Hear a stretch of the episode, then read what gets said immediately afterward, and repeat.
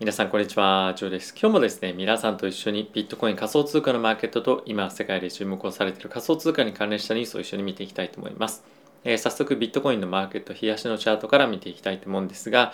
えー、引き続きビットコインについては非常に狭いレンジでの推移となっています。えー、大きくガーンとディップして4万2000というところまで下がった後は、まあ、一旦ちょっと反発はしているんですけれども、え、じりじりと下げているような展開が続いている、まあ、結構いろんなニュースを見ているとですねこの辺りのディップのタイミング今下がってるタイミングで、え、買ってきているという話は、まあ、いろんなところで出てきてはいるので、えー、底堅く、まあ、推移というか、まあ、底値を狙って買いに来ているというようなあのフローもですね非常に多く入ってるんじゃないかなと思っています。でこれはビットコインだけではなくてイーサレンも同様なんですけれども、えー、チャート一緒にちょっと見ていきたいと思うんですが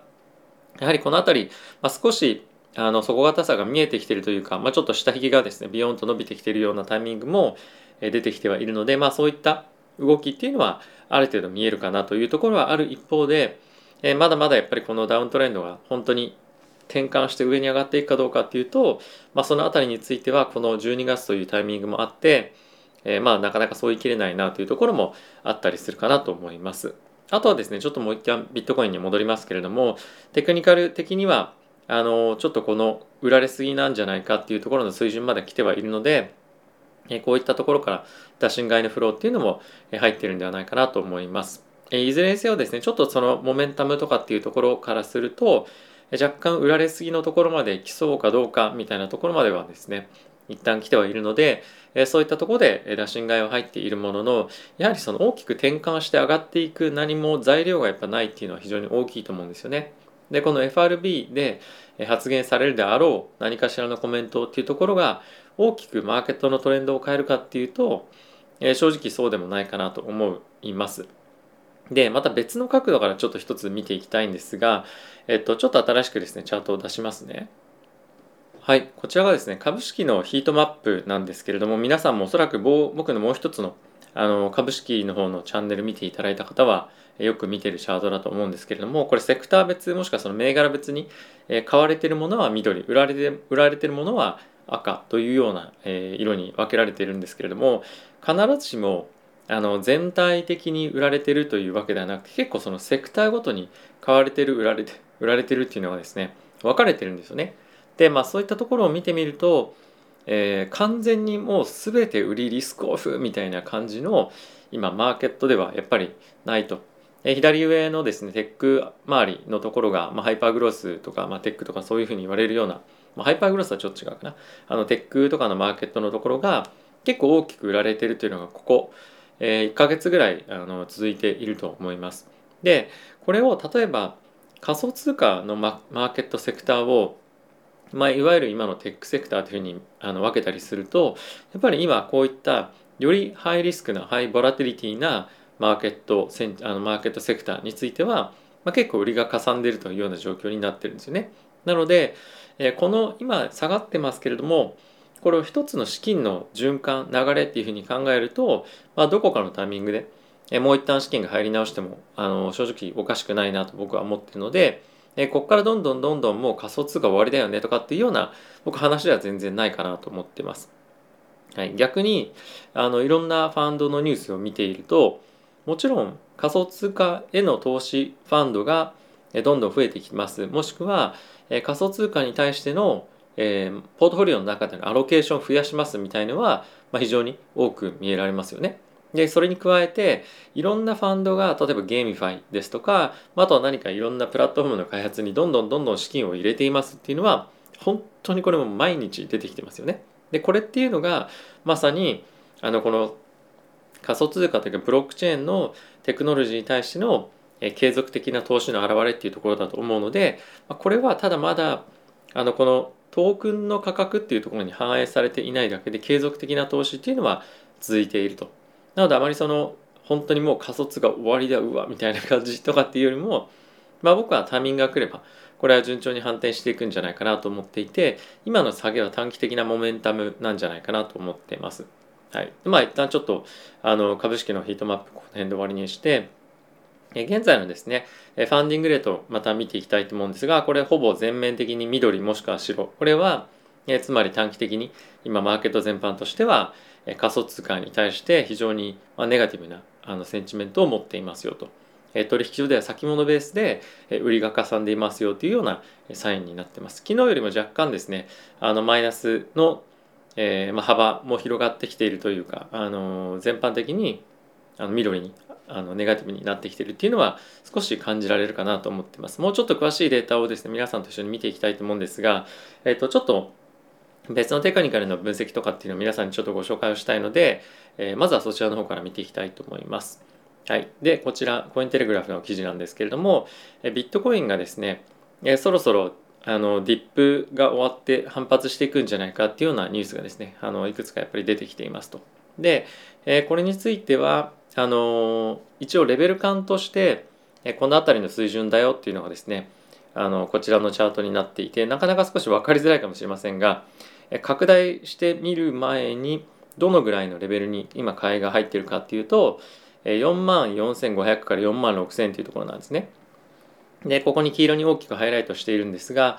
こちらのチャートを見ながらちょっと皆さんと見ていきたいと思います。はい、こちらのですねここの赤のボックスを、えー、もう僕は作ったんですけれどもここに非常にたくさんの買いが入っていますよというふうに、えー、言われていますと。でこれはビットフィネックスというですね取引所になっていて結構ここはマーケットがドーンと動く時に、え非常に一番最初にあの動くようなマーケットというふうに言われているのでこの辺り注目を集めているんですけれども、まあ、この辺りのに下げてくるのを今待ってオーダーがかなりたくさんありますよというのを示していました。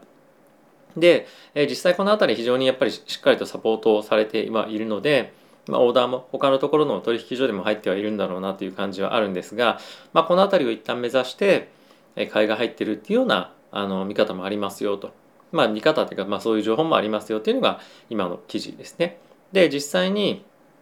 えー、と別のいろんなファンドでえディップで買ってますとかっていうようなニュースだったりとか、まあ、あとは他のチャート分析している方たちの、えーまあ、内容を見てみると同じようなものをですねえここ数日結構見たりはするのであのここはビットフィネックスだけではなくて他の取引所も含めてこの辺りの買いっていうのは結構入っているというような印象は受けますよね。はい、今日ちょっとあの短期的なビューというか短期的な話に終始するかもしれませんが、まあ、その辺は長期と短期分けてちょっと考えていただければと思っております。で今のはまあ、4万5 6千近辺で買いが入ってますよっていうような話ではある一方でえー、テクニカル的に見てみるとやっぱりちょっと4万ぐらいを割っていく可能性も、えー、頭に入れておいた方がいいんじゃないかっていうのがこちらの記事になります。でこちらのロジックとしてはあのこのもうすでに山を書いてますけれどもあのネックショルダーというところを見てみるとここが肩があって頭があってもう一旦ここ肩をですねあの作って割れていくもしくはま反発か分かりませんが一応形的にはこういうチャートのラインをですね描くんじゃないかというふうに言われていますと。でそうなってくるとこの黄色のボックス圏を、えー、まあ加減にしてあのこの辺りでまで収束化するんじゃないかというふうに言われている、まあ、言言われているとか、まあ、こういった分析の仕方もあるということで4万近辺のレベル感っていうのも一つやっぱり見ておかないとちょっとあの何て言うんですかね大きな下落局面に、まあ、ストレス的にちょっと耐えられないんじゃないかっていうのは、まあ、一つあるかと思います。で僕も実際この4万ドル近辺あっても全然おかしくないなとは思ってはいるんですけどまあ思ってはいるっていうか、まあ、その辺のぐらいの心持ちの準備はあのしてるっていうような感じですね。えー、ただし、えー、まあ本当にここから大きく黎明期が来るみたいな感じよりも、ディップでの買いとかっていうところの方が僕は強いかなと思ってます。でこれはやはり2022年については、えー、結構多くのいろんなファンドが新しいアロケーションをですね仮想通貨ビットコイン用に向けると思うんですよね。でそういった人たちが本当にまあたくさん入ってきたとしたらこの4万ドル近辺っていうのは非常にいい値頃感のある数値だと思うんですよね。なのでこの辺りしっかくしっかりと強くサポートされるんじゃないかなと思いますし、まあ、多くの方がやっぱりこの4万ドル割れであのビットコインをずっと放置してるわけは正直ないなと思うので例え割れたとしてもそこはしっかりとそこはたくまた戻ってくるような、えー、ところには、えー、なってくるかなと思います。まあその6万ドル7万ドルとかっていうようなあの上を見に行くというよりも、底固めをどこでするかという観点からするとこの4万ドル前後っていうのは非常に強いサポートになると思うので、まあ、ビットコインを買うとしたらこの黄色いところですね僕はここで買っていこうっていうのは思っています。で僕も今実際にもうある程度ビットコイン自分の資産の中での割り当てという観点からはそこそこあるので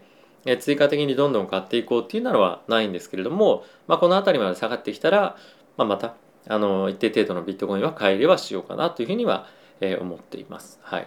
まあ、こういったところがビットコインのあのここ最近の関連のテクニカル分析だったりとかっていうところでより注目されているよく注目されているポイントかなとえ思っています。はい。で、えー、もう一つ見ていきたいのが3アローキャピタルって皆さんご存知でしょうか、えー、ここはですね非常にアバランチのプラットフォームに対して投資をですねしているグループなんですけれども結構ここの CEO がですねツイッター上でお騒がせなんですね。お騒がせくんなんですけれども、えー、彼は結構ここ最近はあのイーサリアムのネットワークは非常にガス代が高いと。もう本当にもうしょうもないなみたいな 感じであの開発者たちはユーザー全然考えてないみたいな感じですごいマイルファットというかあのネガティブな発言をよくしているんですけれどもでそれで結構イーサリアムがバーンと下がったタイミングでイーサリアム買ってるっていうですねなんともちょっとあの世間的にはなかなか許し難いような行為をしてる人なんですが、まあ、今回もあのまた大きく下がってるタイミングで56ミリオンのイーサリアムを買っていたというふうにえー、まあ、あのネットワーク上のけあの記録をですね見ると行われていたと。なんでまあ要するにあのイーサリアムについても非常にいろいろガス代がなんだとかっていうふうには言われてますけれどもやはり長期的に見てみると今の水準っていうのは、まあ、いろんなあのプロの人も含めて非常に安いっていうような印象っていうのは多く持たれてるんじゃないかなと思いますし、まあ、やはりこの弱気な今の現在の水準っていうのが長くは続かないなっていうのが、まあ、一定程度やっぱり今のマーケットのコンセンサスなんじゃないかなと思っています。で一番2022年我々として、え待ち焦がれている一つのカタリストは、えー、皆さんもご存知の通りあのイーサリアム2.0への移行ですよね。なので、まあ、そこを考えてみると今のまま価格が放置されるのはまあないよねっていうのは正直あると思うんですよ。で今これが例えばですけれども1ヶ月後にイーサ2.0まあまあ3ヶ月後でもいいんですけれども2.0への移行が完了しますというふうにもしイベントとして見えていたら、まあ、ここからやっぱりしっかりと上がっていくと思うんですよね。でそういうことを考えてみるとやはり、えー、コツコツこういうふうに大きく上がっているタイミングで、えー、積み上げていく、まあ、資金に余裕があったりもしくはもう少しイーサリムに対してアロケーションを増やしたいなというふうに思っているようであれば悪くないエントリーポイントなんじゃないかなと僕も思っています。で、イーサーについてはですね、継続的に僕も、まあ、コツコツと、あの、日々買っていたりはするんですけれども、まあ、いくら積み上げても、まあ、正直いいなっていう感じは、ビットコインとともにしています。もちろん、ここは、あの、ここだけに集中するよりも、リターンという観点からは、他のアルトもですね、あの、積み上げていきたいなというのは、まあ、一つある一方で、やはり今のこの底堅い、あの、底堅いというか、の、非常にマーケット不安定なタイミングでどこを買いたいかっていうふうになってくるとまず真っ先に買いたいのはこういったイーサですとか、まあ、ビットコインというような資産になってきやすいんじゃないかなっていうのはありますしあとやっぱり大きな資金がフローが入りやすいのはこういったところの銘柄かなと思います。はいまあ、ちょっと一発逆転じゃないですけども、まあ、大きくリスク取ってあのやっていきたいという方はこういったアルトが叩きのめされているタイミングであの買うっていうのもありかなとは思っているんですが、まあ、全体的なその資金の入りやすさおよび、まあ、安定感という観点からはやっぱりイーサとかっていうところが、まあ、一つ部が上がるんじゃないかなと思っております。はい。ここからですね、ちょっと皆さんと一緒にニュース見ていきたいと思うんですが、えー、まずはですね、先日またイーロン・マスクがお騒がせしていましたけれども、えー、テスラがですね、同時コインをペイメントとして、えー、車を買う時の支払いとして、え、受け付けますよということを発表していました。で、こちら左の方に、こっちでチャートで見ようか。はい。こちらのチャートで、え、見ていきたいと思うんですけれども、はい、同時コインですね。えー、大きくバーンと跳ねた、これを大きく跳ねたと言っていいのか分かりませんけれども、え、ー、と、まあ、跳ねて、まあ、その後また大きく下がってきていると。もうちょっと拡大しましょうかね。はい、こんな感じで見てみると、まあ、こういうような動きをしていましたと。でまたやっぱりはあの戻ってきてしまっているんですけれども、まあ、相変わらずお騒がせしている、えー、イーロン・マスクさんですが、まあ、今後このようなあの受付始めましたっていうふうに言ったとしても、まあ、ある程度やっぱりそのビットコインとまあ同じかもしれませんが受け付けるというだけではやっぱり価格の維持価格の上昇っていうのはまあ見込めないんだなっていうのはこういったところの動きを見てもまあ明らかかなと正直思いますし実際に、まあ、特にビットコインについてはビットコイン持ってたとしてもビットコインを使いたくないと思うんですよね。なのでこの辺り、まあ、テスラ関連のあのニュース一過性のニュースっていうのはやっぱり、まあ、テスラ関連というかイーロン・マスク関連ですねのものについてはやっぱりついていかないっていうのが、まあ、一つあの重要なあの、まあ、自分のルールかなというのは改めて確認したかなと思っております。はい、次はこちらのニュースになるんですけれどもナイキがですねなんとメタバースの世界で NFT のスニーカーをですねデザインしている、え、スニーカーのスタジオをですね買収したというニュースが出てきていました。でこれ昨日発表されていたんですがおそらく皆さんこちらのスニーカーの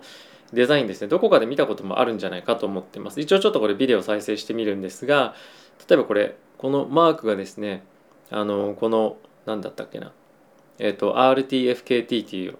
あの、まあ、ブランドのスニーカーなんですけれどもここをですね買収したんですよね。でこのような形でマイケル・ジョーダンと,、えーと、あとはコンバースそしてまあナイキに加えて RTFKT というところがロゴがバーッと並んでいたような今ビデオが出てましたけれどもいよいよですねナイキも本格的に、まあ、もうすでに参入はしているんですがメタバースの世界にどんどんどんどん進行していっているというような状況かと思います。すでにナイキについてはロブロックスの中でえー、まあいろんなお店を出したりとかっていうのはだったと思うんですけれどもパートナーシップを組んでやっていいとやっていくというところでいよいよこのメタバースの世界での、えー、スニーカーマーケットの争奪戦っていうのが、えー、進んでいるかなと思います。で今後おそらくあの実際のブランドのスニーカーとかっていうのもあの現実現実の世界で売られたりとかっていうのもあのあるとは思うんですけれども今後今までのスニーカーのマーケットとは全く違うところでのデザインだったりとかっていうのが今後広まってくるで使われてくるでそれがかつ売買されてるで今現実の世界で起こっているのはあの現実の同じデザインのスニーカーよりも NFT として売られているものの方が高いとかっていうのも結構今あったりするんですよね。でこの辺りを見てみると本当にどっちの方が価値があるかっていうのが、まあ、もう今よくわかんない感じになっている。でプラスこれが今後も傾向として続くのかっていうのは、まあ、一つ非常に注目のポイントかなと思います。これやっぱりその例えば一つのスニーカーも何個発行するのかとかっていうところによってもその値決めっていうのは大きく変わってくるとは思うんですけれどもやはりもうそのリアルだリアルじゃないみたいのが何をもってリアルというのか何をもってリアルじゃないっていうのかっていうのは感覚的に非常にもう今以前のものとは大きく変わってきてはいるんですけれどもこの辺りは今後のトレンドというか今のもうトレンドにまさになっていると思うので今後も継続してこの辺りは注目していきたいと思います。はい、ここ最近非常にトークンの値段がですねなかなかあの定まらない中ですね NFT のニュースが非常に多くて毎日毎日 NFT ばっかりっていうのが結構多かったりするんですよね。皆さんになかなかその NFT のニュースをですねあの紹介は減らしてるつもりではあるんですけれども、えー、まあそれでも本当に一日皆さんにお話しした全ての情報が NFT だったりとかっていうのもあったりはするので、まあ、やはりこのトレンドはあの収まらない変わらないのかなと思っております。はい。ということで、えー、皆さん、えー、動画ご視聴ありがとうございました。えー、この後、F、あの FOMC とかいろんなイベントあったりとか、えー、週末、年末、えー、年末年始とかでですね、非常にマーケット、リクリティ、流動性が薄くなりますけれども、えそこに大きくついていく、まあ、ダウントレンドであればそこについていくっていうよりも、えどこで入るのかっていうのを、